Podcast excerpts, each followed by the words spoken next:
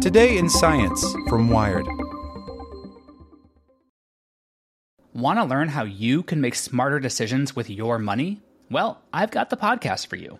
I'm Sean Pyles, and I host NerdWallet's Smart Money Podcast.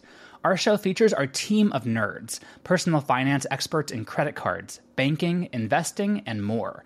And they'll help you make the most of your money while cutting through the clutter and misinformation in today's world of personal finance. You'll get clarity on strategies to help you build your wealth, invest wisely, shop for financial products, and plan for major life events. Listen to NerdWallet's Smart Money Podcast wherever you get your podcasts. As a longtime foreign correspondent, I've worked in lots of places, but nowhere as important to the world as China. I'm Jane Perlez, former Beijing bureau chief for the New York Times. Join me on my new podcast, Face Off US versus China, where I'll take you behind the scenes in the tumultuous US China relationship. Find Face Off wherever you get your podcasts. Today in Science from Wired.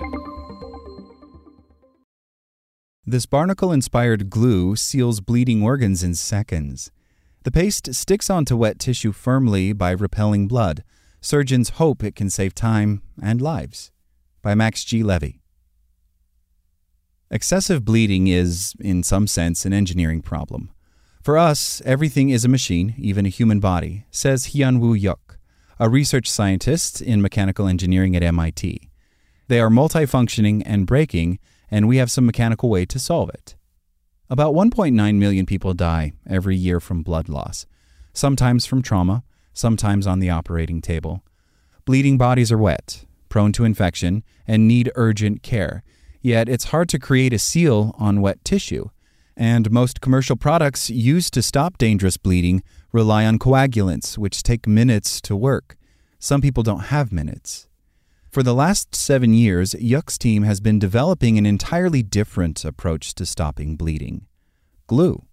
More specifically, glue inspired by barnacles. Yuk says barnacles hold an evolutionary solution to the problem of sticking to surfaces that are resistant to getting stuck. In a study published this month in Nature Biomedical Engineering, his team demonstrated how this anthropod like glue can stop bleeding in seconds. In the experiment, Yuk treated rats with bleeding heart and liver injuries with products typically used by surgeons. No dice. The bleeding continued. On others, he squeezed on the lab's oily paste. Exactly the same injury could be sealed in just 10 seconds or so, he says. The rats survived thanks to the glue, and so did pigs that were tested by Yuk's collaborators at the Mayo Clinic. Their evidence, although still preliminary, bodes particularly well for human surgical patients with blood, heart, and liver disorders. My overall impression of this material is that it's incredible, says Hanjay Wang, a resident in Stanford University's cardiothoracic surgery department who is not involved in the study. It definitely fills a need, especially in the emergency setting when you need to just get control. The team of engineers knew they might find inspiration in the animal world. The driving force for nature's evolution is survival, Yuk says.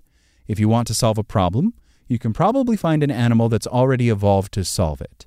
Barnacles caught their attention, he says, because they are annoyingly sticky. It's sticking on rock, sticking on rusted steel, it's sticking on slimy surfaces like whales and turtles. Barnacles cling thanks to a cement of proteins secreted from glands along each animal's forehead. But the secret sauce, well, more of an oil, is a cocktail of lipids that first sweep contaminants away from surfaces so the proteins can do their thing. So basically, they are terraforming the target substrate, Yuk says, priming it for a fast, strong seal. And it turns out that you need a similar superpower when trying to seal up bleeding animal tissue. In a way, says Yuk, blood is a contaminated fluid because it's not a homogeneous liquid, it's filled with blood cells. For an adhesive to work, you've got to shove those cells out of the way. Instead of using actual barnacle proteins for their test glue, Yuk's team referred to it as a kind of chemical rubric for devising a high pressure physical barrier. In place of sticky protein particles, they repurposed a previous lab invention biocompatible adhesive sheets made from a cocktail of organic molecules, water, and chitosan, a sugar found in hard shellfish exoskeletons. Barnacles use a similar compound called chitin, and chitosan is already used widely in wound dressings. Then they tossed the sheets into a cryogenic grinder that pulverized them until they turned into shards roughly one hundredth of a millimeter across. As the blood repelling agent, they used silicone oil, which is already used in medicine as an inert lubricant for surgical tools and as a substitute for vitreous fluid after retinal detachments. The microparticles in oil mixed to create a glue with the look and feel of a cloudy white toothpaste. The paste passed through a gauntlet of mechanical tests to record how tightly and quickly it could seal issue samples. Yuk squeezed the paste from a syringe onto a sliver of pig heart, then pressed a tiny metal spatula against it. Under the pressure, the silicone oil cleared away debris and fluid. At the same time, the massive sticky microparticles congealed at the edges of proteins jutting out from the tissue's surface. A strong bond formed within seconds. Yuk then compared the barnacle glue to products used by surgeons, sealant pastes like Surgiflo, and a coagulation patch called TachoSil. In comparison, the barnacle glue formed a bond that was eight times tougher, and when tested on an isolated pig aorta for its burst pressure, the limit before a seal ruptures, Yuk's glue held firm at up to twice the expected pressure from blood flow. Encouraged, the team was ready to test their invention on live animals. Anesthetized rats, bleeding from 2 millimeter nicks in their heart chamber muscles, received either the barnacle glue or one of two commercial alternatives, Surgicel and Coseal. But only the glue overcame the pressure produced by the beating heart to form a seal. The bleeding stopped in seconds. It was very visually shocking, Yuk says. The team repeated similar tests on rats' livers, an important region for bleeding studies, since it's the body's most vascularized organ. Again, the glue stopped the bleeding in seconds, and two weeks later, the holes in the heart and livers remained sealed up tight. That rat could wake up and recover. We could cuddle her while we were in the husbandry room, Yuk says. Then came the pigs. Yuk looped in a team at the Mayo Clinic that was better equipped to operate on large animals. The team wanted to avoid relying on the blood's natural coagulation ability, since many people undergoing surgery have clotting issues themselves. So, before any experiments, the three pigs received heparin, a blood thinner. The researchers cut three holes, one centimeter wide and one centimeter deep, in each of the animals' livers, then treated the nine injuries with either the paste or a TachoSil patch. Tiffany Sarrafian, one of the team's veterinary surgeons, says she's never seen anything work like this glue. We just put the paste on and we're counting for a few seconds, Sarrafian says, recalling the procedure. You take your hand off and you're like, hang on, there's no blood. It was pretty amazing. Sarrafian had planned that if the comparison commercial patch didn't work after three minutes, she would reverse the anticoagulant in order to keep the pigs alive and then allow them to clot and heal naturally. But she added another step to stop the bleeding faster, plopping on a pea sized squeeze of the experimental glue. It kind of is miraculous in a way, she says. To be fair, coagulant patches like TachoSil aren't designed to stop heavy streams of blood from tissue with unclotted injuries. But in medicine, that's an unmet need, says Christoph Nabzdyk, a cardiac anesthesiologist and critical care physician on the Mayo team. With aging populations, you have more and more patients that have either acquired bleeding disorders or are ultimately on blood thinners, he says. The problem of bleeding and bleeding control is substantial.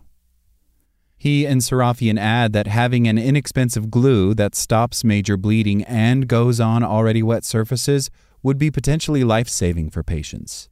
And it would be particularly useful in places without a lot of surgical resources, like in wilderness areas, combat zones, or less developed countries.